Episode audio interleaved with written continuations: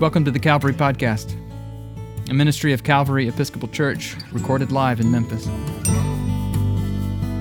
The Calvary Podcast is weekly sermons, but also conversations, reflections, and provocations about the mystery of God and what it means to be human in the world in need of repair.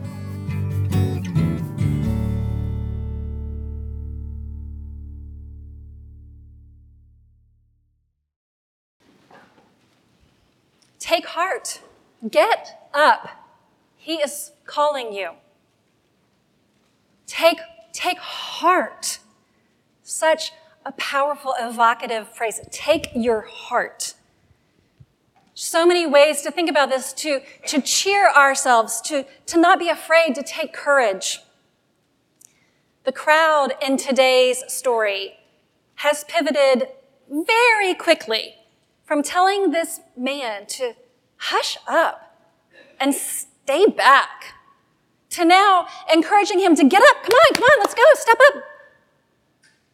The language around take heart, some of my favorite wording in scripture. Fear not or don't be afraid is one of the most often repeated bits of instruction that we get from Genesis to Revelation. And that comforts me greatly. It reminds me that my fearfulness, which is real, is not unique, nor is it unexpected. This idea of taking heart tries as best it can to state that admonition in a positive frame. Be brave. Take heart. Be of good courage. It's also not a very far cry from a line we hear often around here lift up your hearts. And what courage is needed today? For Bartimaeus, the courage to ask, to ask for what he needs. After a lifetime of being told to stay hidden, to be quiet, to avoid crowds, and basically any and all human interaction, Bartimaeus is shouting out for help and for mercy.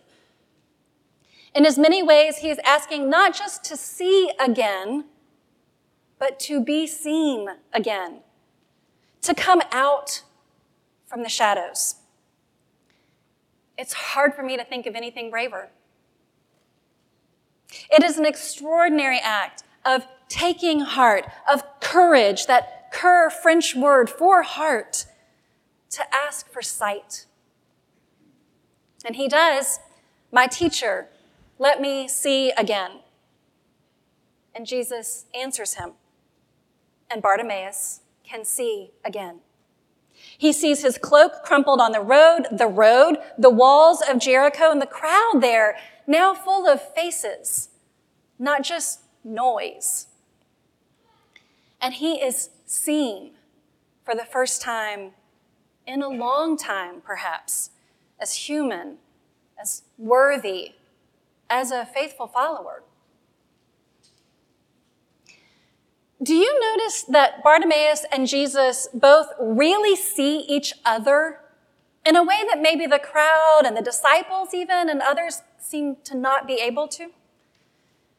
Jesus sees Bartimaeus as a person of worth, not just a blind beggar.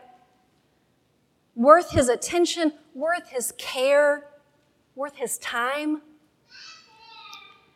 And Bartimaeus sees Jesus as the son of David, a healer, and his teacher.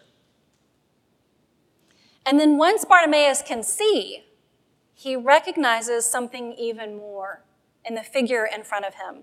It's as if when he regains his sight, he gains an imaginative vision. He can see things that are possible, things that could be, who he himself, Bartimaeus, could become, who Jesus could be, perhaps beyond even an itinerant miracle working preacher man. So there are layers to Bartimaeus' prayer. and courage infuses them all.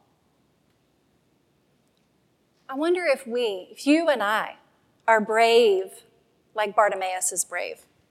What kind of courage do you and I have to pray, to ask for what we need, and more than that? Now, I've worn glasses since the fifth grade. I probably needed them even before then. And I sleep in my contact lenses at night so that I can read the bedside clock in the middle of the night, because otherwise I could not see it.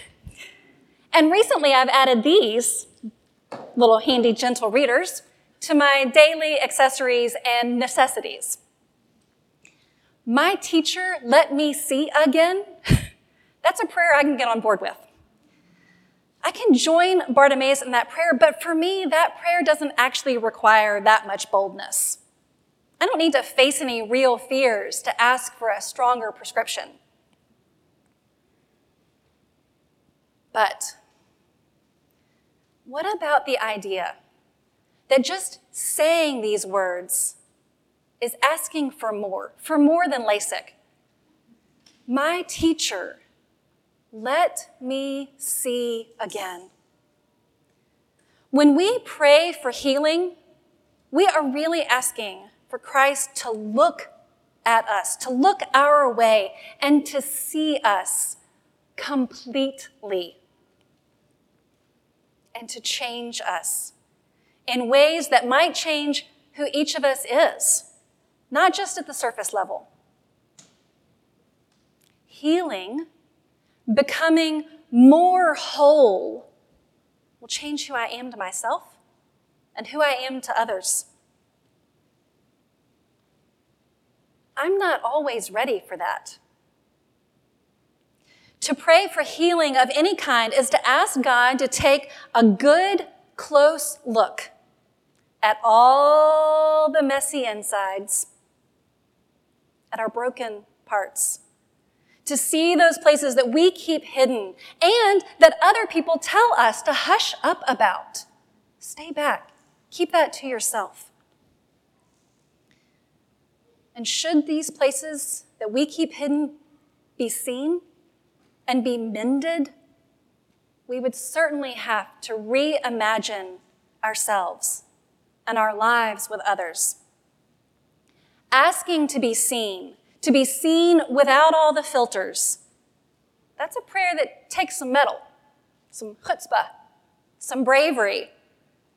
All the more so when others are sternly ordering us to be quiet, as so many do, all the time.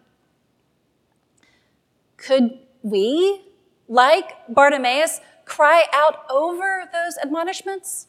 Cry out even more loudly, even more boldly? My teacher, let me see again. I'm broken. I'm worthy.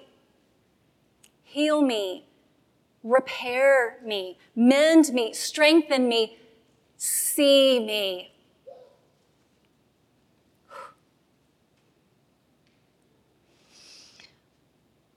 While we're taking heart, let's keep going just for a minute, just to see what it feels like a little trial run here in the safety of these pews. Don't worry, I'm not going to ask you to do anything.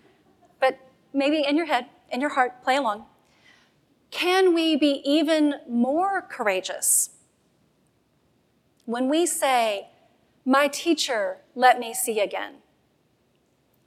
And not just in the old ways, like before the fifth grade chalkboard got fuzzy, but let me see. Let me really see the world. Let me see the world that I live in as it is. Deep breath. Give me courage. Let me see the broken bits inside and outside that I don't even know I need to pray for. The places that need healing and mending that I haven't even acknowledged to myself. Could we pray to see what we really need to pray about? Deep breath. We can do this. Let me see what I've shaded my eyes from seeing my own privilege, how I ride on currents of power in the direction that I want to go. I'm not flailing against the tide or battering at closed doors just to keep up. Deep breath. Take heart. Let me see beauty where I'm unaccustomed to looking for it. Let me see beauty in the murkiness of life, in COVID, in the news, in that person, in me. Let us see beauty on the roadside, in the crowd, even in that crowd that wants us to shut up or shut us down. Deep breath. This is the big time. Could we see what's not even there yet? Give each of us strength and courage strength to imagine what's possible, courage to see what could be in my life, in yours,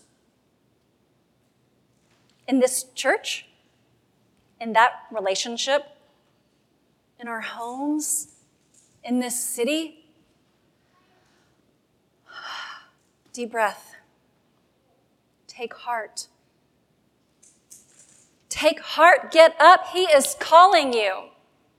Take heart. Get up. He is calling us. We might take another look at the one standing in front of us, offering us eyesight and insight. My teacher, let us see again. Can we do that? Can we see where Christ might heal us, each of us in our own particular ways? Can we see the way that God might just lead you and me and this congregation and this town in the way? And how beautiful the way might be? If we could just open our eyes.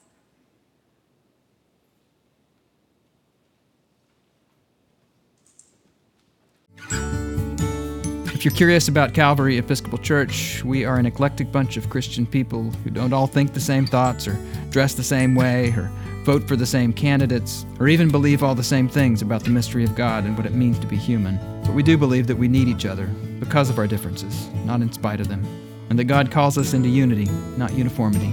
Subscribe to the Calvary Podcast at calvarymemphis.org slash podcast or wherever you get your podcasts. Visit Calvary in person at the corner of 2nd and Adams in the heart of downtown Memphis, Tennessee.